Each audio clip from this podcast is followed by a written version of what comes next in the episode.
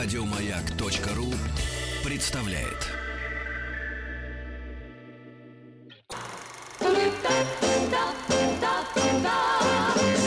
Хочу все знать.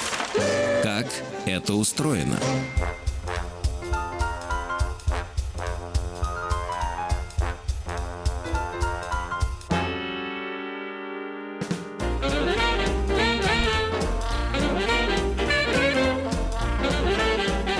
А зачем вы мне тише делаете? А я- Доброе утро, Алексей Доброе Алексеевич. утро, Денис Евгеньевич. Что я вам... пришел, пришел старший, сделал потише и улегся спать дальше, чтобы не мешали. Послушайте, да, да, давайте объяснимся, во-первых, перед э, нашими слушателями, э, что вы мне делаете потише. Они же не понимают. Да, У них давайте тише расскажем чуть-чуть. ничего не становится. Просто Денис Евгеньевич э, человек плохо слышащий, поэтому он работает в наушниках. А вы как будто хорошо слышащий. Настолько хорошо, что закрываетесь наушниками от остальных. Да, чтобы, чтобы посторонние звуки не проникали мне в, В черепную, в И не мешали коробку. спать, а я о чем Правильно, сказал? правильно, вы об этом сказали, но на всю страну, а это нельзя делать. Ай-яй-яй, ай-яй-яй.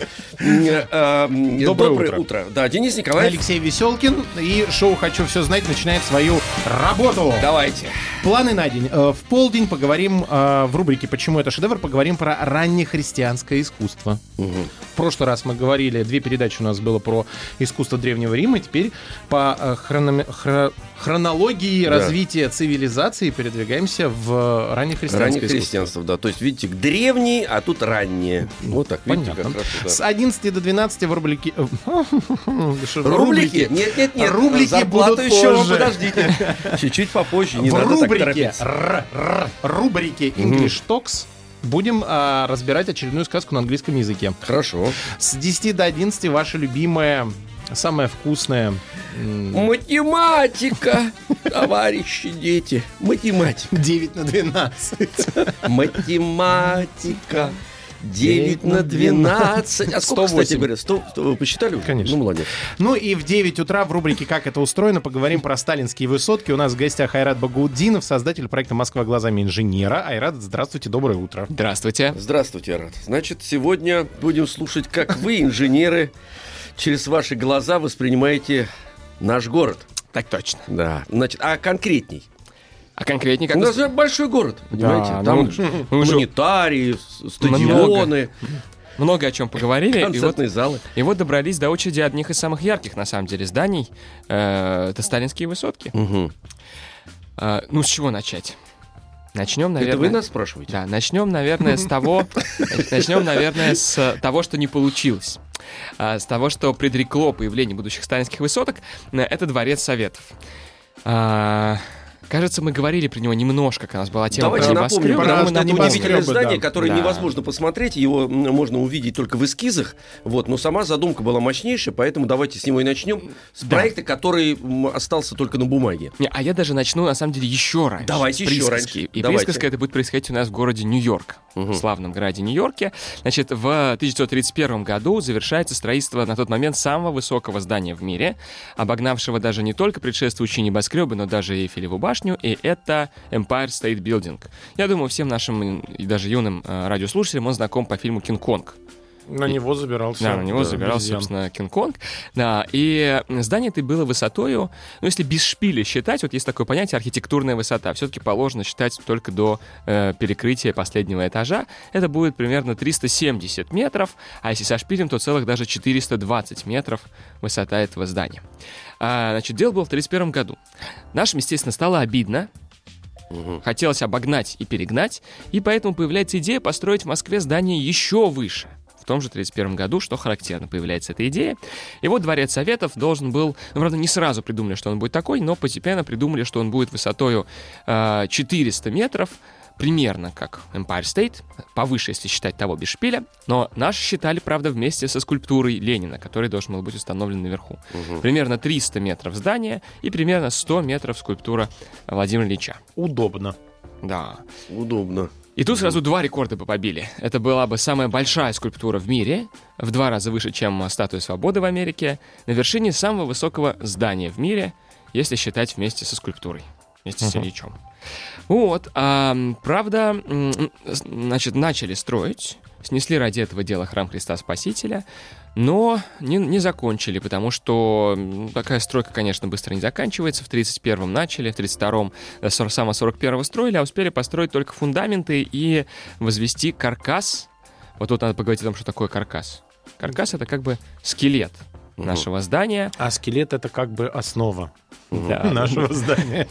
А скелет из металла, да? Из металла, да-да-да. Как и американские небоскребы, наш дворец Советов должен был иметь каркас из металла. А, И вот возвели его уже на высоту а, примерно 8 этажей.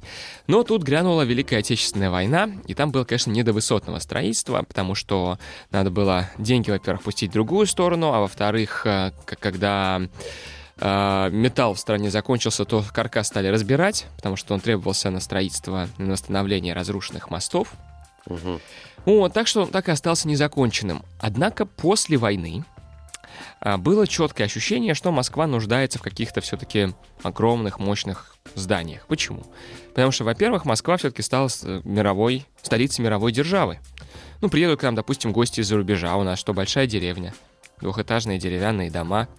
А, и нужно было придать, так, так сказать, столичного масштаба. Это даже не Петербург, потому что он все-таки был Мгм. бывшей столицей империи, а Москва в это время, э, как- когда, когда раздевал, э, тьфу, раздевался, развивался, э, развивался Петербург, Москва же, так сказать, она замерла в, в Да. ожидании. Вот. Да-да-да. Есть замечательные у меня фотографии 50-х как раз годов, когда строится, скажем, высотка на Баррикадной, на площади Восстания тогда она называлась, а вокруг нее действительно двухэтажные деревянные бараки э, на Красной. Пресне. То есть э, тогда эти здания были резким контрастом по отношению к всему, что э, их окружало.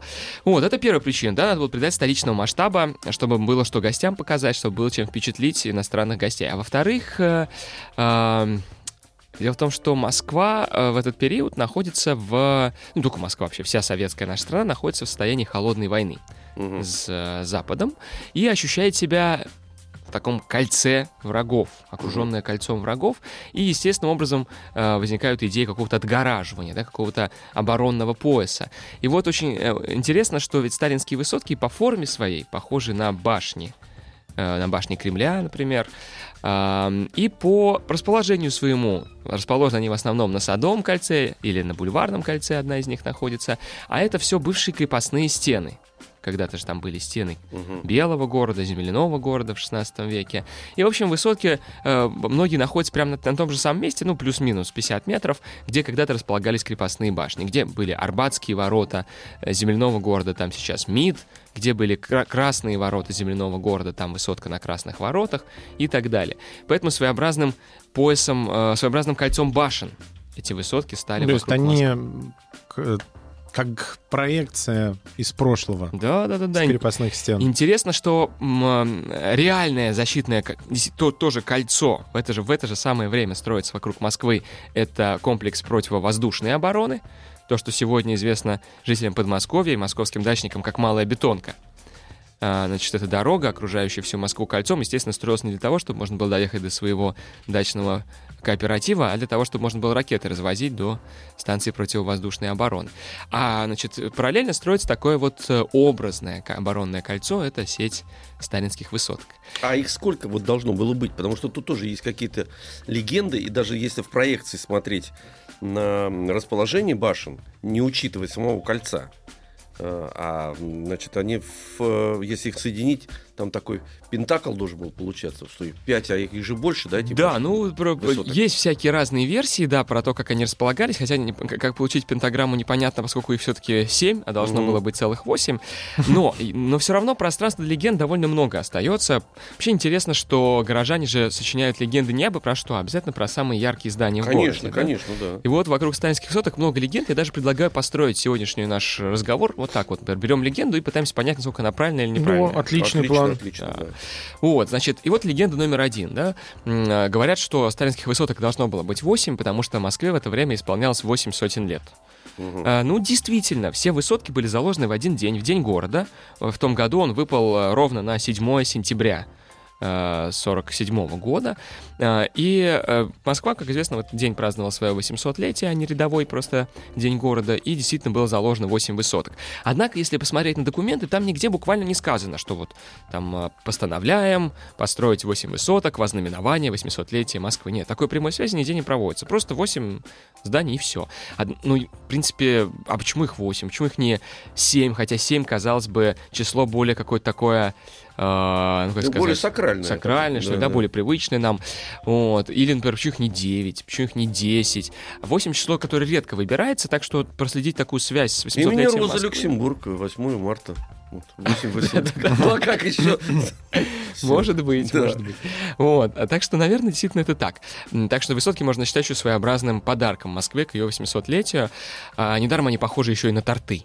И на торты, точнее. На торт. На торты торты, похожи, да. да-да-да, по своей форме. Э, Вот, это первое. А вторая легенда. Какую мы легенду возьмем? Ну, давайте возьмем легенду, скажем, про... Мы уже говорили про их форму. Вот как раз вспомнили. Ну, Но, но чем они отличаются от тортов? Тем, что у них наверху еще шпиль. И вот про эти шпили тоже есть э, легенда, А да? какая это легенда, мы узнаем через несколько секунд. Как это устроено? Сталинские высотки. Вы сказали, что они похожи и на торт, а вместо вишенки у них шпиль и... Тут мы вас И прервали. про это есть тоже своя легенда. Мгм. Легенда звучит примерно так. А, значит, э, на здании Министерства иностранных дел поначалу не было шпиля. Мгм. Это то, которое на, Арбатск- на Арбате стоит, на Смоленской площади. А, значит, ехал как-то мимо Сталин и говорит, хорошее здание, только шпиля не хватает. Мгм. Ну, архитекторы схватились за головы, раз вождь сказал, значит, надо приделать, а как же его приделать? Шпиль это же тебе не а, вишенка, оно серьез, серьезное тяжелое сооружение. Э, И, мол, решили всех обмануть. И сделали шпиль э, в легком металлическом каркасе, а, и облицевали его, там, зашили его металлическими листами, покрасили их в охру для того, чтобы имитировать камень. А, к- эт- эта легенда практически уже стала хрестоматийной для многих московских экскурсоводов. Я же вот сам вожу экскурсии по Москве, вижу постоянно своих коллег э, на некоторых точках, слышу, что доносится из их громкоговорителей, и вот периодически прямо ее слышу, воспроизводимую примерно так же, как я сейчас рассказал. И мне все время хочется как бы ну, задать два вопроса.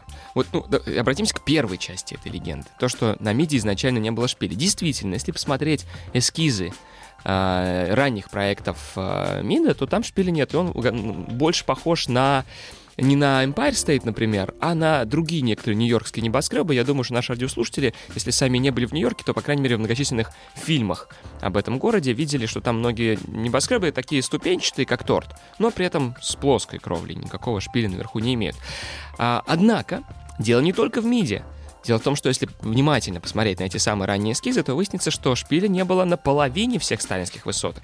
Шпиля не было, о ужас, даже на главном здании МГУ. Хотя Как? нам, казалось бы, сложно себе представить. Не могу Можно, представить уже без этого Надо шпиля. посмотреть. Пересмотреть, Денис Евгеньевич. Там наверху, Ужаснитесь. там наверху, поскольку делал МГУ тот же архитектор, что и Дворец Советов, там наверху должна была быть скульптура. Такие студенты, смотрящие в разные стороны и взмывающие над головой, нет, не взмывающие, а поднимающие над головой раскрытые книги. Мгм. Шурик такой должен был стоять, в принципе. Ну, что-то типа того, да. А, м, и, ну, а также не было шпиля изначально и на Красных Воротах, и на Баррикадной. А, а вот потом шпили появляются вдруг на всех восьми зданиях, включая нереализованную высотку. Кстати, мы не сказали, где нереализованная высотка, но это просто на следующая будет легенда тогда. О, значит, ам, и вот почему они там появляются, Сталин ли повелел? Но Сталин редко все-таки вмешивался в вопросы архитектуры, в них он как-то себя считал не очень компетентным, в отличие от литературы, скажем, да, э, которую себя компетентным считал. Но он любил Вот. вот этот э, имперский ст- стиль. Но мы ведь точно не знаем, он, Виссарионович. он Ну, любил или всяком нет. случае, пис- Нет, ну писали, пи- э, постоянно об этом пишут и говорят, что именно он э, даже настаивал на том, чтобы развивалось именно так. Ну, это тоже, видите, я- мы все обросли Да. как легендами, как ракушками. Потому что... Я просто показываю Алексею Ага, Алексеевичу. МГУ? Да. А, Очень легко найти в поисковике. Серьезные ну, там фигуры большие. Видите, главное здание МГУ эскиз со скульптурами. И в картинках э, Ага. одна из первых.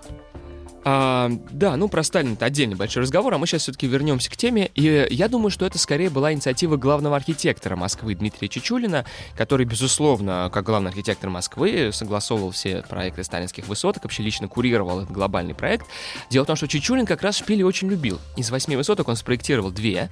Это была построенная высотка на Котельнической набережной, одна из самых изящных.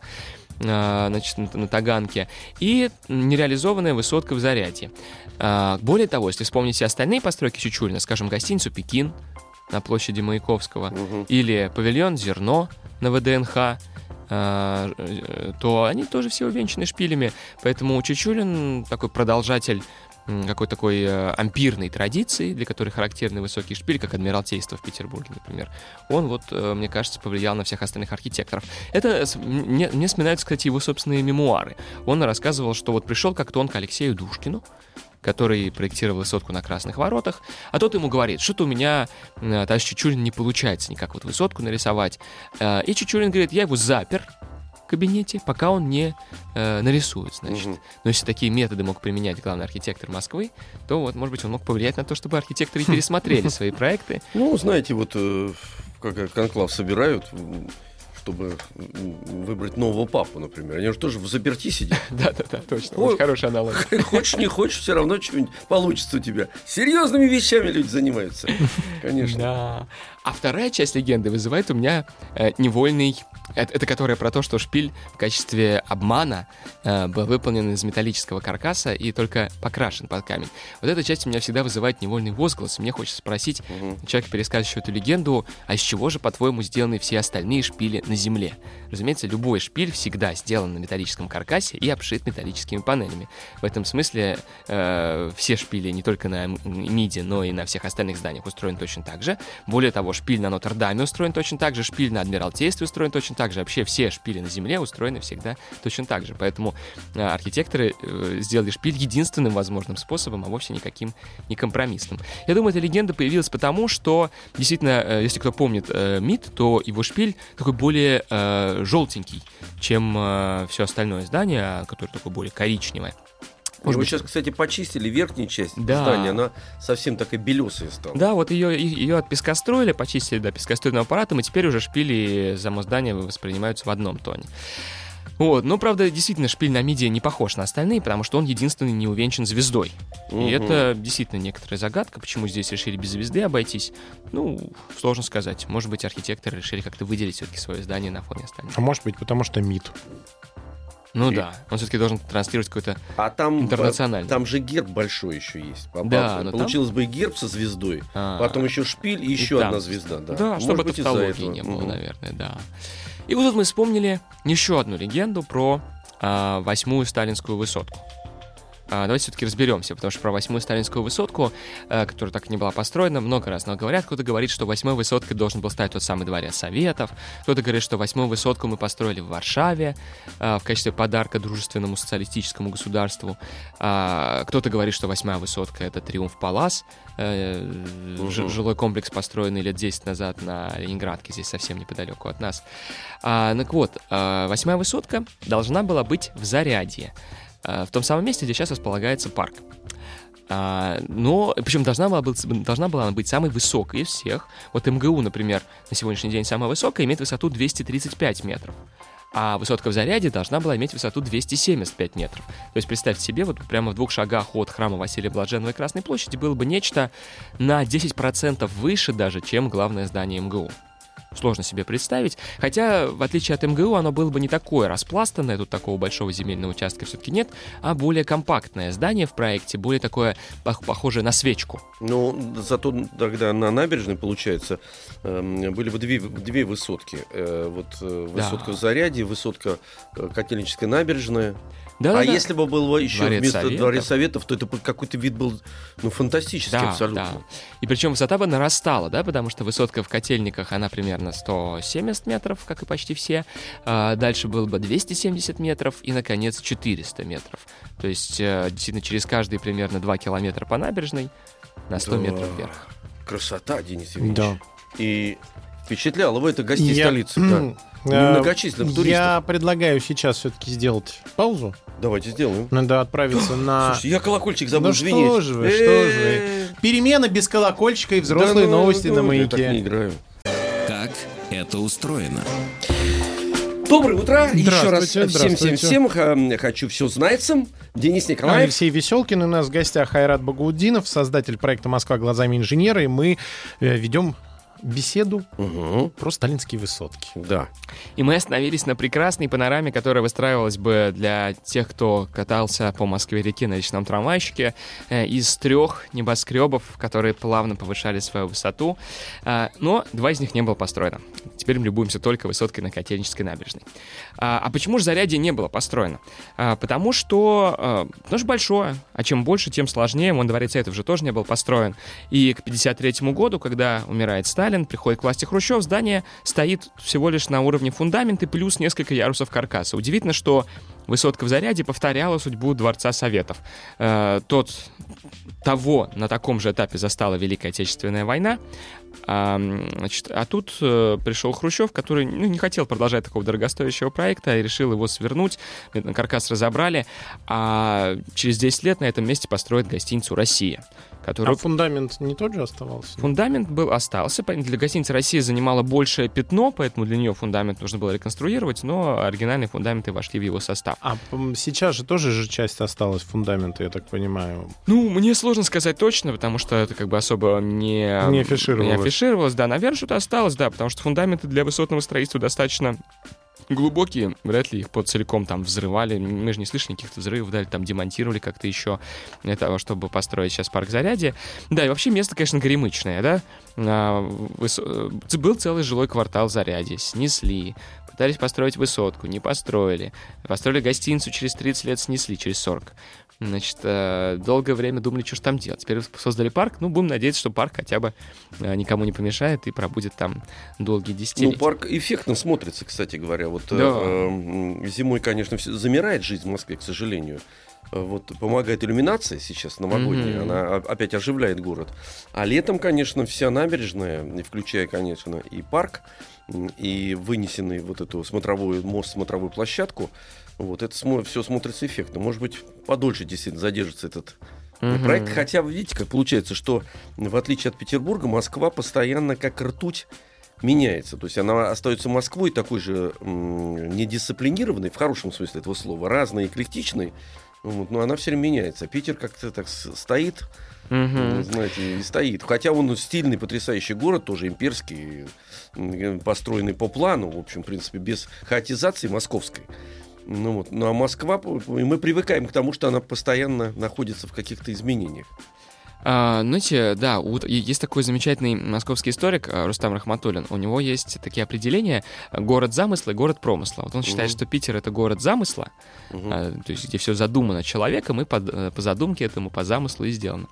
А м, Москва город промысла. И вот у нас как бы по божьему промыслу все и меняется. Заходи. Вполне. Меня раньше, кстати, Почему здесь знаете, почему там не. Удивительно. Я раньше тоже с, Москвой связанный вот это вот не, не стили, так называемая, эклектичность. Она меня чуть-чуть пугала, и мне хотелось вот это вот строгости. этой. А теперь я понимаю, что вся прелесть как раз Москвы, Мгм. вся ее сакрализация как, раз э, зиждется на постоянном изменении. Это не- непонятно что. Москва это такой, ну, извините, Денис Евгеньевич, за вот мы сейчас чуть-чуть ушли э, от основной Вы темы. начали как-то глобально, а я пытаюсь фундамент Сейчас, раскопать. сейчас, сейчас вы раскопаете фундамент, да, да. А я пока не раскопал. Не докапывайтесь, совсем уж там, э, да, до погостов, главное, не докапывайтесь. И мне кажется, что Москва это прежде всего сгусток энергетический такой. Вот в этом, внутри этого сгустка э, летают, знаете, как подлетая метеориты, улетают и кометы там. Но этот сгусток существует сам по себе. С центром вот в Кремле. Все остальное передвигается, что-то такое. это Даже- кра- красивый образ, да. Да, да, я долго готовился к То встрече есть- с вами. То есть где-то взрываются сверхновые, Да, да. как, например, в Зарядье, э, да, потом, значит, а, превращаются в белых карликов, Да. снова и так далее. Да, это хорошо. Спасибо. Можно я вас украду для своих Конечно, экскурсий? так- так- такой же, как, Я безусловно. буду нет. кстати, ссылаться на него А будет. серьезно, получается, что действительно это какое-то сакральное место. Потому что если вспомнить здание, с которого вы начали, это э, Дворец Советов. То же самое, Всё-таки тоже то же место- самое. Видите, место какое? Храм, а там до этого был монастырь, до, до того, как Мгм. храм построили, представляете? Все на этом месте, Да. оно постоянно бурлит. Да. А, ну, а мы э, едем дальше. Что у нас там? А, мы э, закончили, кажется, эту легенду, да? Да, Да, закончили. легендой Какие- закончили. какие Про еще- фундамент я не нашел ничего. Какие еще у нас есть легенды? А, вот, скажем, есть такая, знаете, ну, легенда не легенда, но многие, м, многие э, люди наши лю- любят говорить, что наши высотки похожи на американские небоскребы. И вот на Википедии даже долгое время была статья, такой подраздел. Если Мгм. открываешь сталинские высотки, а там листаешь, листаешь, есть такой подраздел, значит, э, в котором прям написано, э, какие высотки на какой, с какого небоскреба скопированы. Это, конечно, немножко такая наивная позиция. Ну, глобально, конечно, сталинские высотки на американские небоскребы похожи, хотя бы потому, что они небоскребы и э, имеют уступчатую форму. И имеют шпиль. Ну, действительно, вот мы говорили, что Empire State имеет шпиль и тоже уступчатую форму. Ну, А, технологии тогда такие были. да, да, да, да. Но это, э, ну, на самом деле, не совсем. Э, Тут есть э, принципиальная разница. Почему американские небоскребы такую форму имеют? Потому что в Америке в 1916 году выходит э, закон о вертикальном зонировании, так называемый. Почему он выходит? Дело в том, что небоскребы отбрасывают очень большую тень на соседние участки. И для того, чтобы этого не было, значит, там в этом законе прописано, какой ширины может быть высокая часть здания. И поэтому все строители, как бы, первые, допустим, 10 этажей могут построить довольно широкие, а дальше вынуждены сузиться, а, чтобы Соблюдать закон. вписаться в этот закон, да. Вот, и отсюда берется эта такая уступчатая форма. Но все равно они довольно все-таки такие свечеобразные, да, эти американские небоскребы. У нас же все принципиально по-другому. А, как я уже говорил, наши архитекторы, ну, во-первых, сами архитекторы все конечно, отрицали связь с американскими небоскребами и говорили, что ссылаются скорее на русские крепостные башни и колокольни. Тот же Дмитрий Чечулин, уже упомянутый мною главный архитектор Москвы, так писал в своих мемуарах. Но они действительно похожи. Действительно похожи, да. А Мне очень нравится, знаете, если идти по э, Москворецкому мосту, э, можно поймать такой ракурс э, в хорошую погоду, когда водовзводная башня Кремля совпада- складывается, накладывается на э, Министерство иностранных дел, которое оттуда тоже видно. Мгм. Ну, конечно, у них совсем разные пропорции, потому что кремлевские башни все-таки совсем узенькие, а высотки все-таки пошире, но вот какой-то такой ступенчатый строй, завершающийся шпилем, он действительно у них совпадает. Очень интересно получается. А, да, но при этом м- московские, небоск- московские высотки выполняют еще одну очень важную задачу, которой не было все-таки в Нью-Йорке, потому что Нью-Йорк, он прекрасен по-своему, Манхэттен, но он как раз тоже производит впечатление очень большой хаотичности и спонтанности такой, да. Все они очень разные, все рядом друг с другом, эти небоскребы. А какой-то такой сливаются а, морского ежа такого превращаются. Вот. А у нас же что случилось в Москве 30-х годов? Э, В Москве всегда было 40 сороков, да, и Москва э, всегда представлялась путешественнику удивительным таким небесным Иерусалимом, где все низенькое, и только высокие колокольни и маковки церквей золотые возвышаются над городом. Действительно, если посмотреть на какие-то силуэты средневековые, там века 17 это удивительно, насколько Москва имеет такой силуэт, похожий на пульс э, здорового человека. А, живого человека. Мгм. Вот. А А что с- здоровый он живой. да, да, да. А что с ней, а что с ней стало в 20-30-е годы? Поскольку Москва стала столицей, здесь стали расти очень крупные здания, а, которые, ну, там, например, не знаю, гостиница Москва, Госдума, бывший дом 100, да, э, Тверская перестроена десятиэтажными домами, по-моему, даже побольше, э, Мясницкая застраивается высокими и так далее, там, Садовое кольцо. И в итоге э, она сгладилась, потому что эти здания, они были сопоставимы с... э, Съели просто. Да, съели все высотные, высотные доминанты прежнего. Мгм. Э, И, значит, надо было снова Москве придать тот силуэт, который, во-первых, для нее характерен исторически, во-вторых, вообще должен быть в нормальном городе. Такой более все какой-то разнообразный, живописный силуэт. И э, высо- наши высотки как раз взяли на себя такую роль. Э, Мы, мы помним, что они всегда очень распластанные, очень широкие, они плавно повышают свою высоту по отношению к центру. Не резко, как в Америке, а очень плавно. МГУ вообще таким, таким жуком буквы «Ж» распространила свои щупальца на несколько сотен метров от своей высотной башни. А, и, значит, где они стоят? Они всегда стоят либо на высоком холме, чтобы еще подчеркнуть высоту этого холма, как, например, Воробьевы горы или э, Смоленская площадь. Когда мы едем от Бородинского моста, от Киевского вокзала, то МИД висит над нами в воздухе, потому что мы поднимаемся в гору, и на горе стоит этот, этот небоскреб.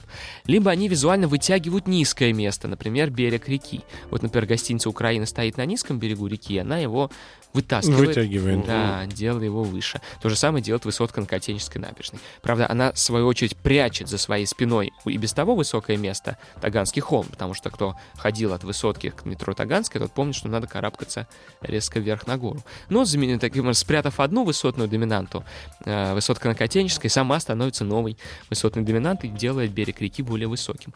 Так что задачи были принципиально разные. Э, наши, небо... наши высотки, честно говоря, достаточно бессмысленны и беспощадный с точки зрения распределения площадей, например. Очень дорогие, неэкономичные. Это был так, такой проект именно по превращению Москвы снова в город с живописным средневековым силуэтом. Ну да, потому что и Третий Рим все время маячит, он периодически уходит mm-hmm. и подвигается. Потом они знаковые, и эти высотки, поэтому иногда не всегда возможно сочетать э, рациональные вещи с э, красивыми знаковыми потому что я тоже много слышал по поводу того, что полезной площади в высотках и вообще в, сталин, в сталинских э, вот этих в сталинской архитектуре, так называемой сталинской, она странноватая вот этот угу. процент, но зато добивает вот особенно сейчас они, конечно, приобрели новое звучание все эти здания, потому что они вот как я как человек работающий в театре, знающий, что такое свет, э, сколько какую он играет роль в театральном пространстве, понимаю, что эти здания очень театральные сами по себе. Когда появилась э, очень грамотная подсветка в этих зданиях, они приобрели совершенно новую жизнь. Это абсолютная декорация. Вот Москва еще приобрела э, его такой вот э, образ э, какого-то, ну вот какой-то театральной декорации. То есть театральный город.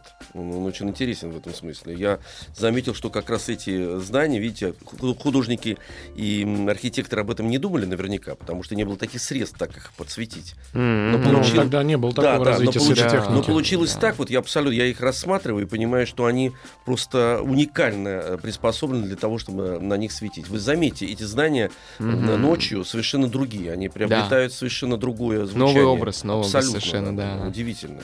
Да, я очень люблю, например, как подсвечена высотка на Котенежске, та же самая, потому что у нее низ не светится, а светится только верхушка, и кажется, что она просто висит в воздухе. Да, и там м, сочетание нескольких цветов. Да, да, да. Да, она удивительна совершенно, абсолютно такой мистический какой-то фантом появляющийся. Тем более там, где с развязки и реки, и дорог, там все так накручено, и оно висит над этим всем. Mm, да, да, что да. Это одно из любимых мест для, да, ночно... для иногда... ночной поездки на машине. Иногда надо жертвовать, видите, здравым смыслом, чтобы вызывать какие-то эмоциональные всплески. Сделать вот круг, да? Так бывает, да, да, Да, вы, вы, на самом деле, вы очень правильно вспомнили про театр, мне кажется. Знаете почему? Потому что а, вот эти принципы градостроительства, есть такое слово, может быть, наши радиослушатели юные его еще не слышали, но легко догадаться. Града — это город, строительство строить, то есть то, как надо целые города строить.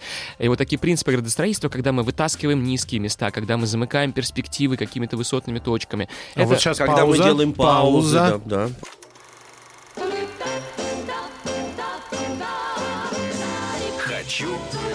Все знать. Как это устроено? Да. Продолжаем. Продолжаем, да, да, да. Мы да. вас так на паузе да. Э, про, подвизили. Про, подвесили. Про градостроительство. Так вот, вот такие принципы градостроительства, когда возникают э, высотные доминанты, когда э, перспективы улиц замыкаются какими-то значимыми зданиями, они все придуманы в эпоху барокко. А эпоха барокко, это же еще эпоха рождения театров. Ну, поправьте а, ну да, да, прав, да, да, да, да, правильно. В современном представлении. Да, да. Вот, поэтому, конечно, да, вообще барокко искусство очень театральное, иллюзорное.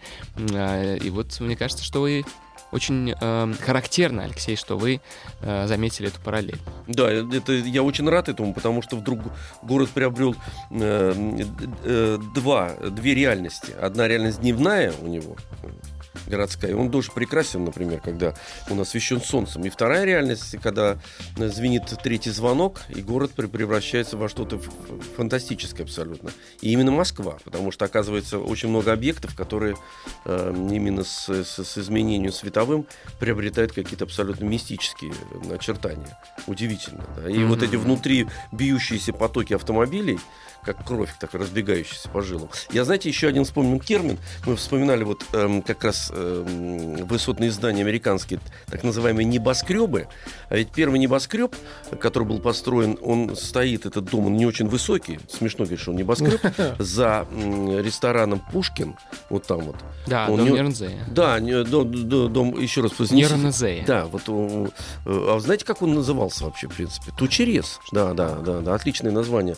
Тучерез очень смешно. Это потому что, чтобы не использовать термин небоскреб. Да. Я слово тучерез тоже очень люблю. Отличное Я считаю, слово, да. Его надо э, вернуть в русские словари. Потрясающе, да. Потрясающе. Тучерез. Тучерез, да, здорово. И, по-моему, кстати говоря, с крыши этого дома улетал э, Волан со своей Нет. командой. Нет, точно? Это был дом Пашкова. Да. А, дом Пашкова? Но, да, но крыша дома Нернзея тоже знаменита. Там было кафе на крыше, угу. там была киностудия, там была смотровая площадка, очень много всего было. И на этой крыше снимали, кстати говоря, сцены из э, служебного романа. Служебного романа, mm-hmm. да, чтобы нашим слушателям было понятно. Когда как... героиня Алисы Фрейндлих, как ее зовут, поливает цветочки. Да, она ага. именно там. Да. Выскочил из головы. Как зовут? Калугина. Нет, фамилия. Это фамилия. А зовут? Никитична. Вот, Не, э, про, Прокофьев. Про, Прокофьевна. Ну, Людмила да, Прокофьевна. Людмила Прокофьевна. Вот мы вспомнили. Коллективный, коллективный мозг. Фу. Шесть половинок мозга сейчас работали. Но пока у нас есть последние минутки, скажу еще одну вещь, что все-таки делает похожими наши высотки на американские небоскребы. Угу. Это конструкция. Потому что как американские небоскребы, это то, с чего мы начинали, мы так закольцовываем. То, как, как американские небоскребы строятся на стальном каркасе, на стальном скелете, так и наши сталинские высотки так построены. Пусть они не обманывают вас своим э, каменным, таким монументальным обликом. На самом деле тоже внутри легкий стальной каркас, потом э, по нему положены э, кирпичи, все это зашито, но только не в натуральный камень, как может показаться, а, а это керамическая плитка. Просто это такая хорошая, толстая керамическая плитка толщиной в пол кирпича, которая производит ощущение вот такой, не знаю, мрамора, О, известняка, что-то вот, ну, такое. Это вы зря кажется. сказали, да, да. Но ну, с другой стороны, все-таки там же есть что-то настоящее, но в основаниях этих зданий, э, например, и на Тверской, и в, я имею в виду вот этот гранит. А, это же немецкий гранит? Нет, э, нет, ну это, нет, немецкого гранита нет, конечно. А, значит, э, нет, так то, что они везли, вот, например, я читал, то, что немцы везли сюда, чтобы э, здесь с, с собрать статую э, Адольфа Ивановича, ну, ну вы, говорите, вы говорите про один из домов на Тверской э, да. с департаментом образования, но это все-таки гранит э, наш э, Выборгский, ну, в смысле, э, Карельский. Просто его сюда привезли, но, конечно, в Германии гранит с гранитом не очень хорошо. Э, значит, э, там он особо не водится, поэтому угу. все-таки даже в Германии в основном гранит откуда, откуда-нибудь привозят. Вот, а, да, и, э, не, конечно, конечно, многие нижние части сталинских высоток все равно облицованы гранитом, как, например, высотка на Котенческой облицована таким красным гранитом, ну, только внизу, а дальше уже все-таки дорого было бы гранитом облицовывать. А, ну, а вот э, что мы, а, а успеем поговорить о том, как этот каркас монтировали? Как... Давайте начнем ну, говорить. Две минуты. Две да. минуты. Ну вот, а использовали, правда, технологию не американскую. В Америке каркас монтировали с помощью клепки. Угу. Клепка это такой как бы болтик без резьбы с такой полусферической шляпкой. Его нужно нагревать, вставлять в отверстие и разбивать с обратной стороны. На это требуется аж 4 человека, и все это довольно, в общем, опасно на высоте делать. Э, кроме того, это трудоемко и дорого, все это весит еще очень много. И на, э, у нас все-таки примен... решили применить сварку. Вот это уникальная была тогда технология. Ну, сварка, думаю, всем хорошо знакома, что такое. Сидит один сварщик с сварочным аппаратом, угу. просто сваривает значит, э, детали. А, была уникальная технология. Мы только-только во время войны э, э, очень развили технологию сварки. Я думаю, все догадаются, почему. Потому что Т-34 надо было варить. Вот. И после этого, как всегда, из военной технологии сварки превращается в гражданскую и приходит в строительство небоскребов. Так что хоть на американцев и смотрели, но кое-что свое все-таки привносили. А еще были краны, совершенно необычные. А, например, наши инженеры придумали краны, так называемые ползучие, тогда их называли. Или сейчас мы их называем самоподъемные, которые, а, опираясь на уже построенный каркас, карабкались, как некая гусеница, вверх. выше и выше и выше. Вверх. А слезал как он? А его там э, другим маленьким краном разбирали и спускали по частям уже. Интересно. Слезть Одно уже дело забраться, знаете, не я мог. тоже помню, на дерево в, де- в детстве забрался, а слезать было очень, очень, очень трудно. Да. Ну, Вы э, как кошка. Я как кошка, да, Денис Евгеньевич. Это которые бывают застря- застрянут, залезут наверх. Да, и а всё. обратно никак. Да, это задней нет. передачи нет уже. чтобы- Нету, нету, нету. Спасибо большое. У нас в гостях сегодня был Айрат Багаудинов, создатель проекта «Москва глазами инженера». Айрат, до новых встреч. Э, Ждем с новыми историями. А у нас Нам сейчас интересно перемена и взрослые новости на маяке. друзья, перемена. Еще больше подкастов на радиомаяк.ру.